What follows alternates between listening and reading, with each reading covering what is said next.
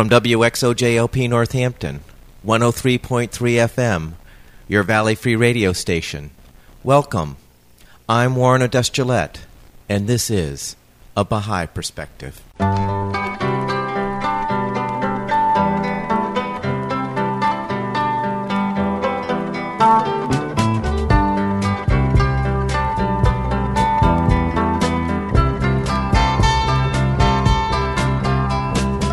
Baha'i Perspective is a radio program that presents a Baha'i perspective on life through interviews. If you want information specifically on the Baha'i Faith, you're welcome to visit the website www.baha'i.org. That's B-A-H-A-I dot O-R-G. Or you can call the toll-free number 1-800-22-UNITE. Today I'm playing a telephone interview with Bahman Payman, a Baha'i from Iran who came to the United States to finish his medical schooling. After completing his schooling, he returned to Iran and worked at a Baha'i hospital called Red Lion Society. When the Khomeini regime took over, they confiscated the hospital, assassinated the chief of staff, Dr. Hakim, and arrested or killed other Baha'i physicians working there. Bahman and his family happened to be in the U.S. when this happened, so he stayed in the U.S. and practiced medicine here. He's now retired and is volunteering for two Baha'i inspired institutions Health for Humanity and the Tahirih Justice Center. I started the interview by asking Bahman where he grew up and what was it like growing up there. I grew up in, uh, I was born in Isfahan, Iran, and I was raised in Yazd, which is the central part of Iran. And after graduation from high school, I went to the medical school in Tehran, which is the capital of Iran. Mm-hmm. And I had seven years straight medical school after, of course, passing a very competitive exam. And then I passed another exam to come to America after I served my military in Iran and I came to the United States and had my training. This was back in 1967 and then uh, I went back. I had my training in Pittsburgh, Pennsylvania. I became a specialist in obstetrics and gynecology and then I went back to Iran and I was practicing first in Kermanshah, Iran, close to the Iraq border. And then I came back uh, to Tehran and worked in the Baha'i hospital, which the name was Misaghiya General Hospital. And after revolution, or right before the revolution, I came back to the United States and started my practice in West Virginia, and then I moved to Virginia, um, retiring here in Virginia. Mm-hmm.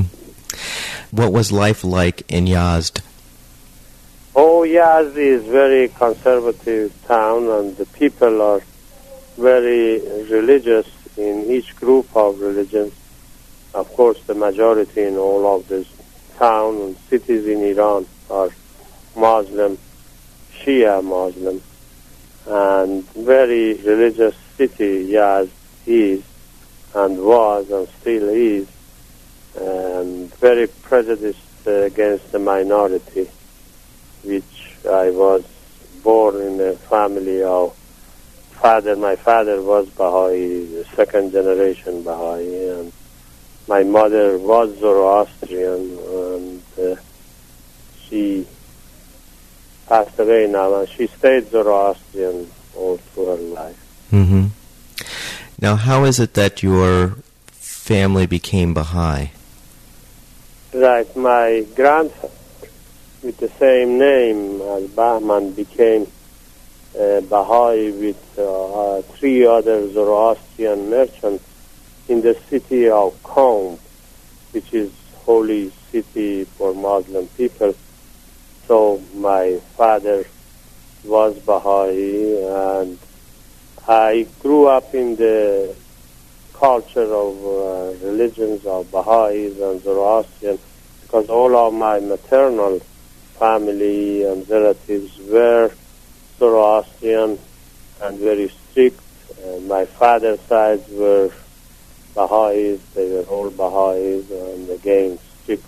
So, but I was raised in both religions and cultures and uh, after uh, become age 15 I decided to sign a paper to become a Baha'i because I realized that uh, signing this paper I am not denying Zoroaster as the prophet and I progressed to the Baha'i faith which Baha'u'llah was the promised one of the Zoroastrian people as it was for Muslims. So by becoming Baha'i, I accepted all the divine uh, prophets of God.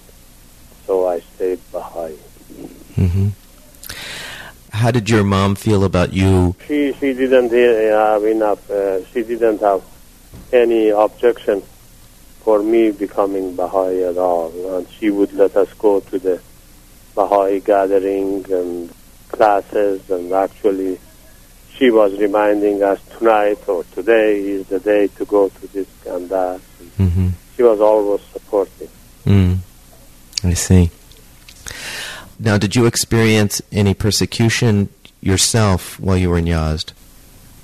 Oh, uh, in Yazd, as I mentioned, uh, the people are very prejudiced in that particular uh, town, and during my elementary school, I remember some of them, my classmates, always uh, making fun of being Baha'i and uh, stone to us and throw stone at us on the way to the school and passing the word and uh, other things. And actually, that was the time one of the mullahs went against Baha'is and some of the Baha'is' shops and houses were confiscated and burned and not execution but persecution was going on till this revolution came and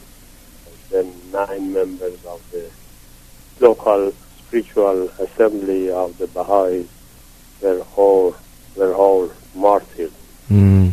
And before that, in the past, they were in two times uh, of two span of maybe 10, 20 years between, they executed seven members of the Baha'i faith and in the past. Uh, that was the third.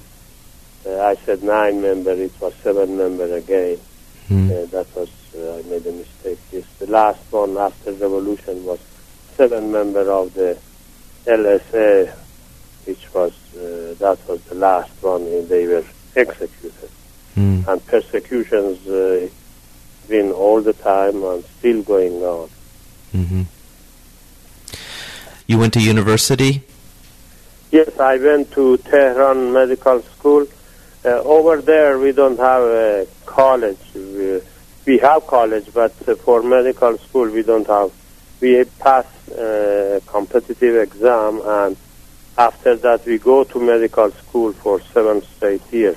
Mm. So uh, we don't have pre-med college. Uh, so if we accept or if we pass that exam and accepted to the medical school, we are in a medical school and seven years later we become a physician, general MD, and then if we want to come to America, which most of the people wanted to, and I was amongst them too, we have to pass an exam, English exam and medical exam both to be accepted to the to have a training here in uh, in the United States. hmm And where did you go to med school in the United States? To uh, residency program mainly, we have to repeat. At the time I came, we had to repeat one year internship. We already had two years internship back home. We had to repeat one year internship now. mm, At the time I came back in 1967, I had uh, repeated one year of internship and then I applied for residency and specialty training, which I went to the hospital in Pittsburgh. I had my internship in New York, Flushing, New York, and then I went to Pittsburgh, Pennsylvania, to one of the affiliated hospitals to the university to have my specialty training in obstetrics and gynecology. So when you arrived in Flushing, New York to do your internship, what was your first reaction to arriving to the United States? Well, I always had a dream to come, uh, especially New York, and uh, I was with uh, one of my uh, Muslim friends, a very close friend. So we both arrived there. Uh, before that, we had a stop in uh, uh, England and uh, in London, England, and then over there we had some problem uh, with language, Hmm. which uh, I remember vividly. We wanted water when we went to the restaurant, and uh, they couldn't understand what we wanted, and I had to go to the kitchen and show them the faucet, and then they brought us the water. and we were so disappointed uh, by that, and then, uh, of course, uh, in America we haven't had that problem as much as we had in Europe. Uh, then we were separated. He was going to Pennsylvania, and I was coming to Flushing. So I had a shorter way to come and get accommodation.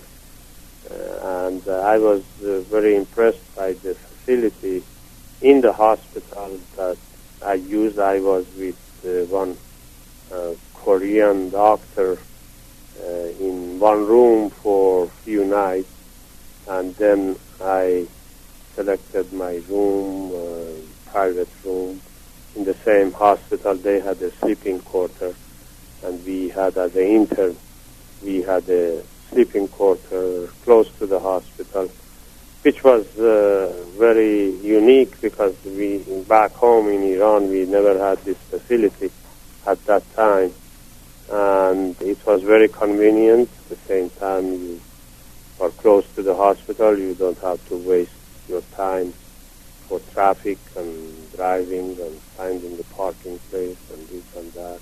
hmm So it was very. I was very impressed from the first time I came uh, to the United States. Um, very good memory, and I got married actually in Flushing, New York, too. Oh, really? Soon after? months after I arrived. Uh huh. To someone you knew from Iran? That is right. Uh, my present wife, uh, we are together for 38 years. And, Mhm. uh, my daughter, uh, first child, was born in Pittsburgh, Pennsylvania, hmm and my second child was born in Kermanshah, Iran, when we went back, and I was serving in a Red Lion Society hospital in Kermanshah, Iran, hmm close to Iraq border. Yeah. So did your wife follow you to the United States? That is right. You know, I knew her, I knew her family, and uh, it was, you know, I decided to get married. I was getting old, and uh, I uh, thought, you know, would be to my best to get married. So I Mhm. wrote to my uh, parents. And in the Baha'i faith, we have to have a permission of our parents. Uh, so she had the same thing, so they we got the permission, and then she came to the United States. We got married in Flushing, New York, in February of 68, 1968. hmm Was the student body diverse when you did your internship in Flushing? And that was another thing I like, you know, as I mentioned, the first night I was with a Korean doctor in one room and we exchanged some ideas about uh, our countries and other things. And the group itself, you know, New York is the most diverse city I ever seen. I think still is, you know, it's very diverse. And I, I, I, I'm glad I selected New York as my internship. And I enjoyed my one year over there and still sometimes for vacation and medical education, I rather to go to New York than any other place if I could Mhm. go. Mm-hmm. So uh, yes, I, it was very diverse in the hospital, in the public, uh, and uh, Manhattan is a never die. You know, actually life starts at night over there.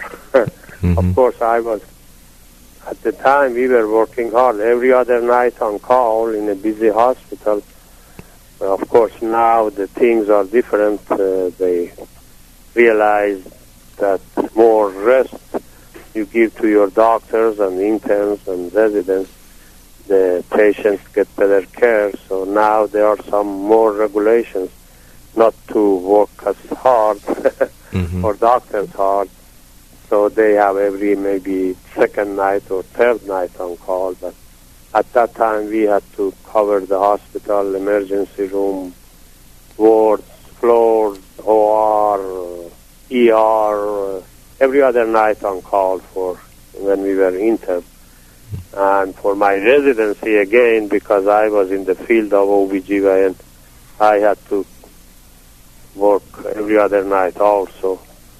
But we learned at the same time too, you know, just working hard and learning more, and Mhm. that's the way it was. But now it's a little bit different towards less on call and more rest more patient care than before. Mhm.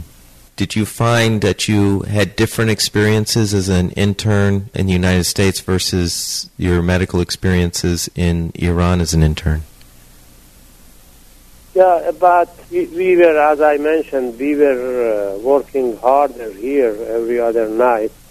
Over there, when we were on call, uh, we didn't have to get up for starting IVs for the patient. Uh, here they had a special, now they have a special team of nurses uh, that they do that for Mhm. us. But in back in 1967, we had to get up to start the IV or sometimes the medications on the patients and blood transfusions. We have to start the blood transfusions. Now they have a special team of nurses, very well educated nurses, but they Mm. do that for Mhm. us, and we have to just these days the intern just get up when there is a serious problem or there is a need for MD rather than a nurse.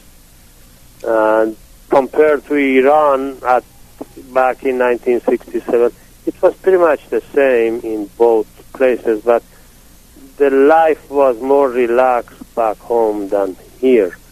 And the nurses sometimes they would do some of the job at the middle of night rather than calling us. And uh, we, the hospital would approve that. But here, with the more stricter regulations, we couldn't do that. So it was harder.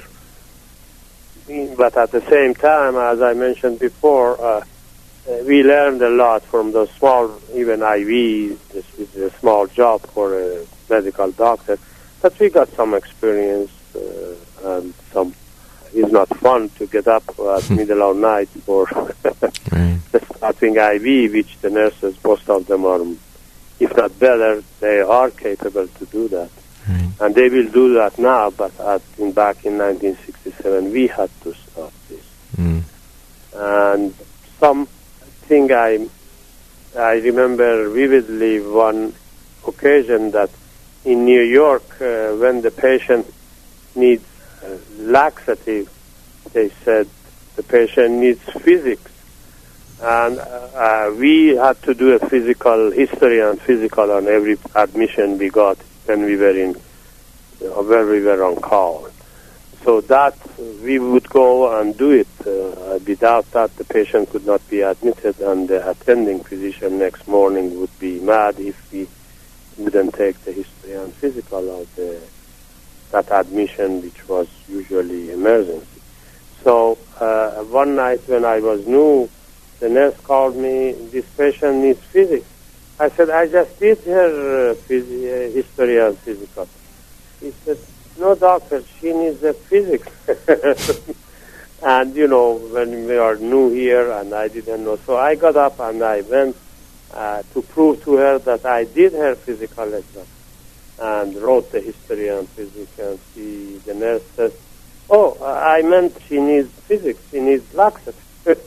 so I learned like the, The in jargon. New York, instead of laxative, they call physics. Oh, okay. I didn't even know that. For, for my friend happened to see, uh, we call ICU. It, this was very unusual for us, intensive care unit, Mhm. to call ICU. Uh, and this friend of mine says, "No, I'm married. I don't want to see." Something like that. It was funny, you know, the language. Sure. Uh, sometimes uh, barrier. This friend of mine was married, and she was he was intern, and this nurse says, uh, where, where, "Where is the patient? Where where do you want me to come?" He says, "I see you." I said, "No, no, no. I'm married man. I don't want to see you." but she meant, "I see you."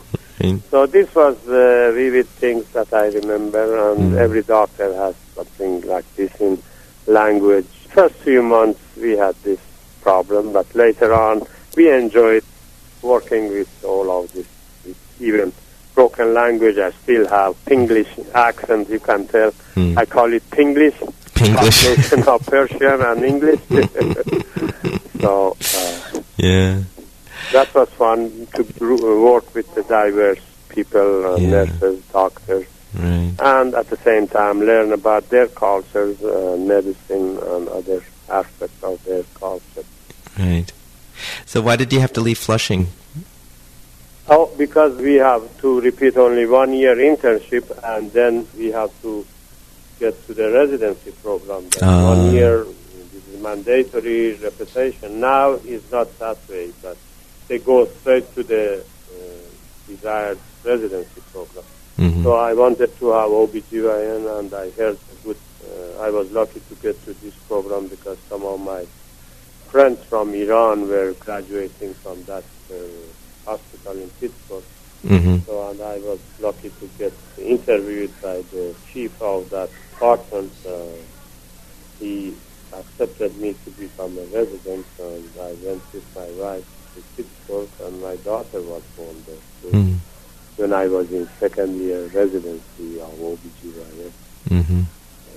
So we, uh, I voluntarily decided to go to Pittsburgh uh, Mm. for residency. Mhm. And once you got your residency completed in Pittsburgh, what did you do?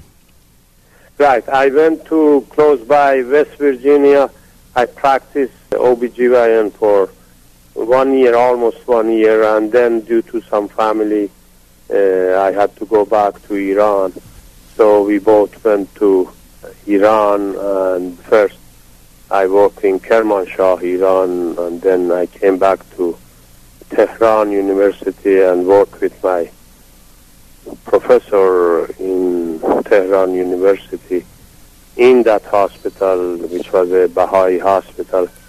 And uh, after that was confiscated by the Khomeini regime, and uh, they assassinated the chief of staff, who was Professor Hakim, who was the professor for most of the present doctors are practicing here in America. He was the very famous anatomopathologist, uh, and he had a section in Rouvière Anatomy book in France with his name, and he has uh, several holes in the body by his name, Hakim holes.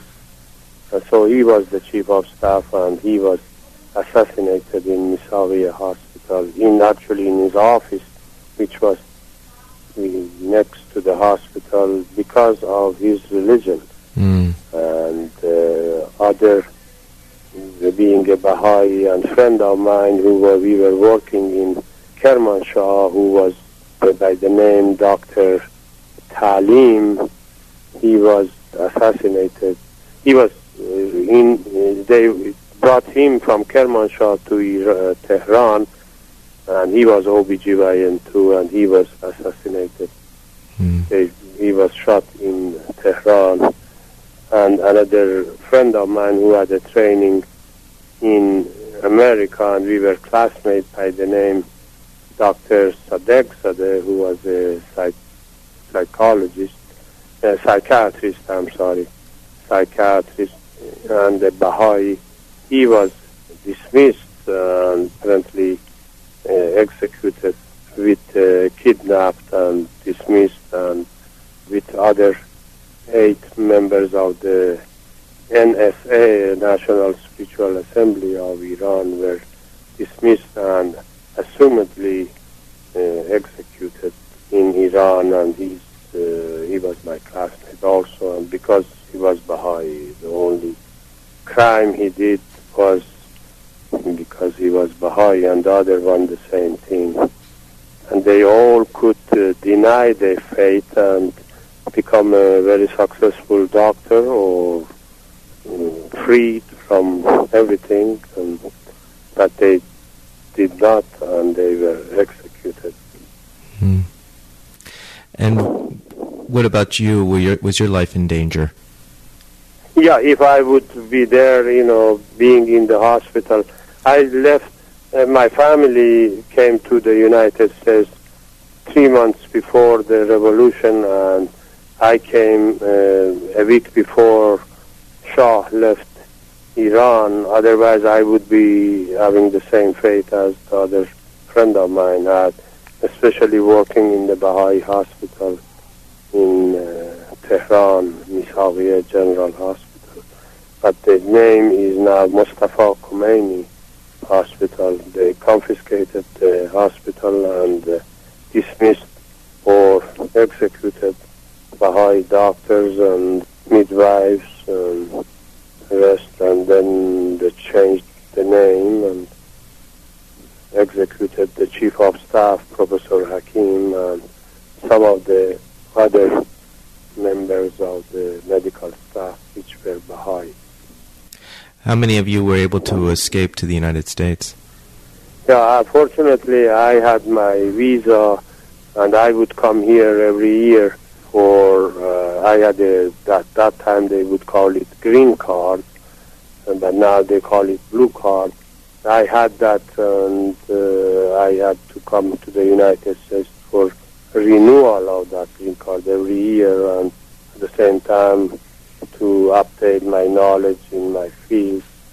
So everything was okay, and I could come with no problem. But the only problem I had, uh, I had a busy practice in that very famous Baha'i hospital, uh, so I had to find a doctor to cover me.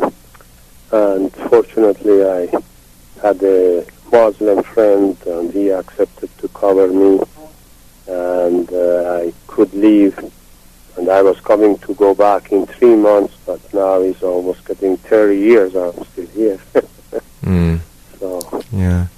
that is my story. So when you left, you were thinking you were going to come back, but then things just went. The things you are hearing every day, executing this, that, things are not getting better, or getting worse. Right. Baha'is' houses were confiscated, uh, doctors are being executed. Um, so I uh, I could go back, but uh, I didn't know whether I could return in one piece or not at all. You know, Right. so we we just stayed, and uh, of course, yeah. What was the event or events that caused you to send your family away?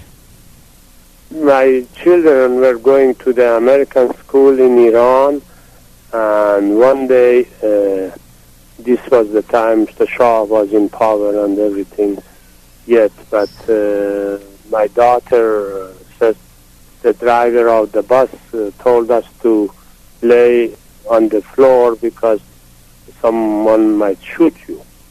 I said, oh, oh, this is a bad sign. And at that time, one of my friends was visiting Iran, and he says, doctor, uh, this this is not a good sign, and let us go back all together to America. I said, I can't, you know, but maybe my family. So decided, uh, I decided, uh, or we all decided my family to come with my two children and my wife. A friend of mine came back to America three months before I came. So, and I'm glad a friend of mine, you know, was advising us to do, and we listened to him. So, and then after that, every day was they were burning buses, they were shooting at the school, and American school, and embassy, and then you know the rest. Uh?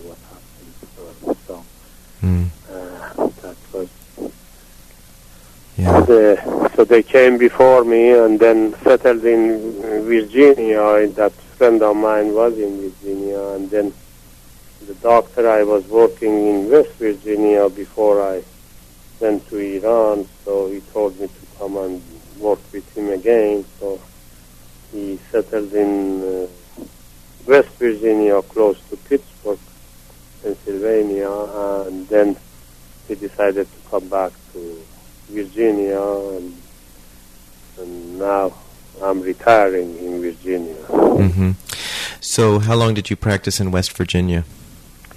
I practiced there once before I went to Iran about a year, and then again when I came back for two years, or two years in one place and five years in another uh, place in West Virginia, and then I moved to Virginia back in '86. And why did you do that? because uh, the situation with liability insurance was very high. We, as a OBGYN, they were asking in uh, West Virginia to pay 150000 yearly for just liability insurance to cover uh, our small practice, or now better wording is liability insurance. So, uh, and uh, I couldn't afford to pay that. And the hospital, they were paying me in my malpractice and liability insurance. And then I was on my own. Uh, I said, oh, you have a good practice. You can stay here. I said, not with this liability. Uh, with 100, uh, 80, 90, I was paying that. And then all of a sudden went up to 150,000. I said, dollar, hundred fifty thousand dollars. hmm So then I decided to go to Virginia, which has a lower rate of liability insurance, and uh, so that was the reason. hmm And uh, how long did you practice in Virginia before retiring? Yeah, since uh, eighty, uh, uh, I moved to Virginia in '86, and then for 20 years I practiced there, and then three years ago I retired. hmm So, what are your plans for the future? Well, I do some uh, locum tenens, what we call temporary feeling for doctors, that they go because the uh, some agency pays for my liability insurance, and wherever they need. Actually, last month I went to a place in Virginia and covered the physician, uh, and the agency pays for liability insurance and pays daily rate, which is all right. And, uh, but it's getting very competitive because lots of doctors are doing this now, especially OBGYN, due to the high cost of liability insurance again. Mm. But uh, I'm semi-retired, uh, you can call it semi-retired, uh, Right. doing this locum temporary job for filling for some doctors in the states where I'm having license, which is in West Virginia and Virginia. Yeah. And I do volunteer work for Native American in New Mexico. During the past five years, I've been doing that in summertime in Shiprock, New Mexico. hmm I do volunteer three or four weeks uh, hospital for, and the doctors uh, could go on vacation, the other doctors. Mm.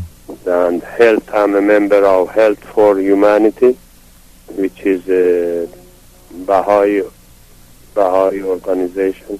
Both me and my wife are a member and we do some volunteer work with them also. And what kind of volunteer work do you do? Just, just in my field, OBGYN, Mhm. medically related to my field. And you do OBGYN, and my wife had a training of midwifery, so Mhm. she's related field. So it's in the Virginia area that you do this volunteer work with, with this organization? No, wherever they need mainly is for uh, abroad, but I haven't had a chance to work in abroad yet. But recently I received an invitation that in Virginia, even if I can work uh, or see or check one patient or two patients a year, as a, they organize the special Tahirih uh, Society or Tahirih uh, Foundation for those uh, uh, molested and abused uh, children from uh, around the world, especially the Af- uh, Africa. Mm-hmm. So I recently got a application to fill for that volunteer work in Virginia. But for Indian Health Reservation, because they are mainly governmental organization, we don't need a license. If we have one license in any state, we can practice in governmental hospital for a few months uh, as a volunteer with no problem. So in Shiprock, New Mexico, which I go, I use my Virginia license or any other license is accepted in governmental hospital. So you were referring to the Tahirih Justice Center in Washington? Right, right, that is right. Yes, I just recently got invitation for that. Right. hmm So you think you'll take them up on uh, going abroad shortly? Uh, this was the one I received. This was mainly for Washington D.C. area, Northern Virginia, which we are. Uh, hopefully, we are trying to relocate there in Northern Virginia, Fairfax County. Mm-hmm. Mm-hmm. Hopefully, with Health of Health for Humanity, you may uh, travel abroad, or work abroad, or volunteer abroad. That is right. You know, Yeah. it is. We are a member, both me, my wife, and myself, Mm-hmm. and and we make contribution for the organization. And Mm. now we can contribute as a beside monetary, what we were doing now. physically, we will Mm. be doing some medical help in wherever is needed. Yeah. How do you see your life would have been different if you did not have the Baha'i perspective in what you do? you know, I would be uh, stuck mainly in my office and uh, concerned about my income and uh, not helping other people, uh, not having any free visits, and uh, thinking all in a group uh, community I practice. But now I have a broader aspect of the medicine and thought of the thinking of the whole world, the problem of the world, rather than just one society. At the same time, I'm helping my own society and wherever I'm practicing. Uh, now, I already served. Now, in my retirement, I could have broadened that and go to volunteer work wherever there is a need, which is plenty of places in America even Mm. there is a need for. And work done in the spirit of service, this is a Baha'i belief, is considered uh, worship. Mm-hmm. Uh, this was always my my motto in life. Mm. Bahman, thank you very much. Oh, I appreciate that your time and thank you. Okay. I hope you enjoyed that interview with Bahman Payman. a Baha'i and retired physician who had to abandon his native country of Iran because of his religious beliefs. For a copy of this and other interviews, you can go to the website www.abahaiperspective.com. For information specifically on the Baha'i Faith, you can go to the website www.baha'i.org, or you can call the toll free number 1 800 22 Unite. I hope you'll join me next time on a Baha'i Perspective.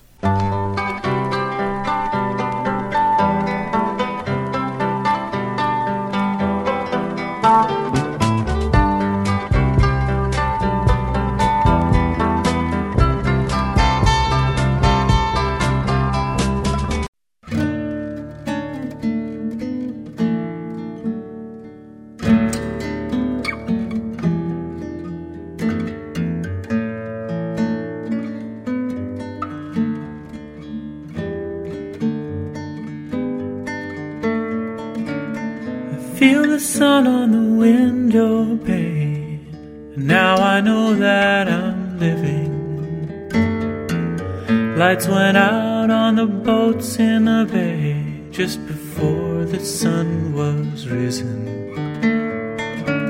So Friday morning has come again, and oh, what a gift I've been given. All my time is my own today. And what else could I have chosen but to give it to you? Cause I can't give away what isn't mine. And all that I have is my life and my time. And the feel of a hometown where I landed. The slipping away, I'll be empty handed. So all I can call these things my own, gonna give them to you. I hold the earth in the palm of my hand, so say the wise and the sages. I've got nothing, but I'm working God's land. I've got the wealth of the ages wear the clothing of the common doing the work of the angels. Time flies like fine grains of sand. My life is a turn of the pages, and I'll give it to you. Cause I can't give away what isn't mine. And all that I have is my life and my time and the feel of a hometown where I landed.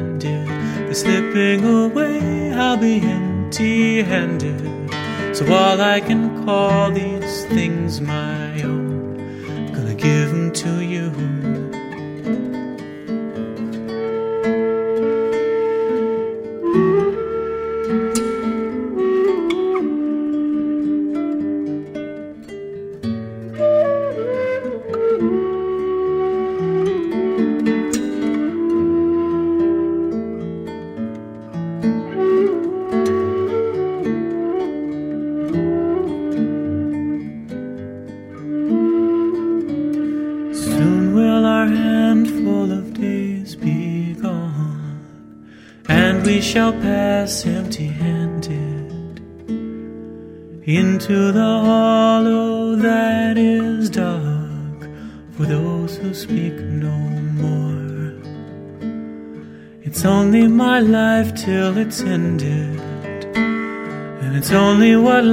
Demanded to give it to you. It's like giving away what isn't mine. Can I really claim my life or my time? Or even the hometown where I landed? The slipping away, I'll be empty handed. So all I can call these things gonna give them to you. And if I can call these things my own, I've gotta give them to you. Can I really call these things my own?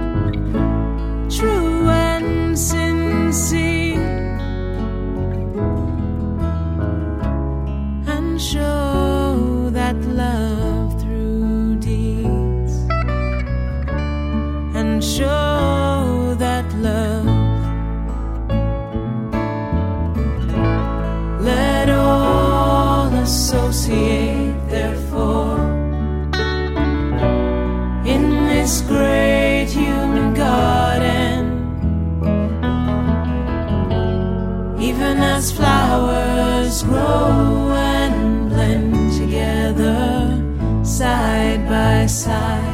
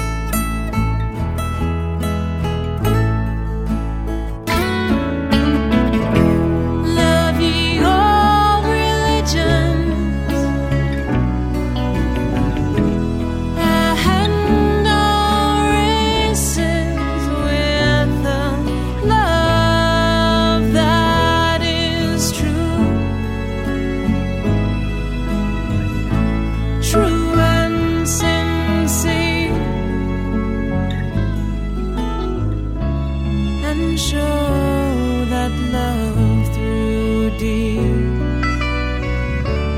and show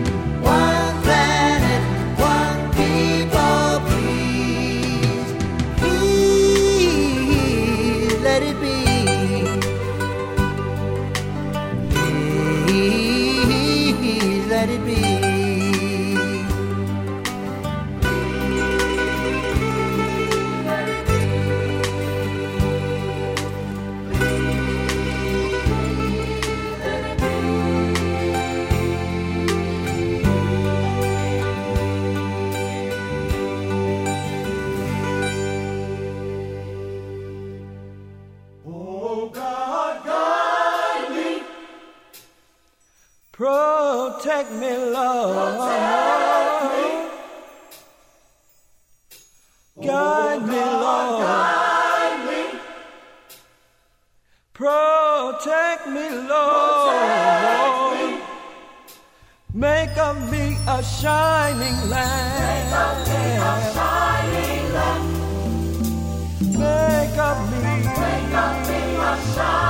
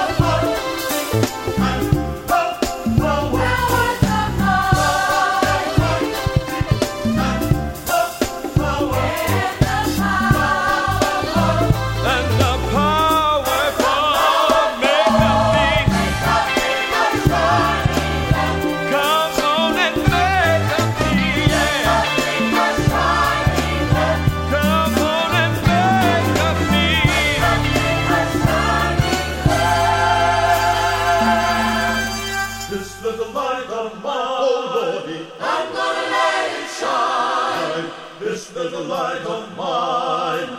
I'm gonna let it shine. This little light of mine.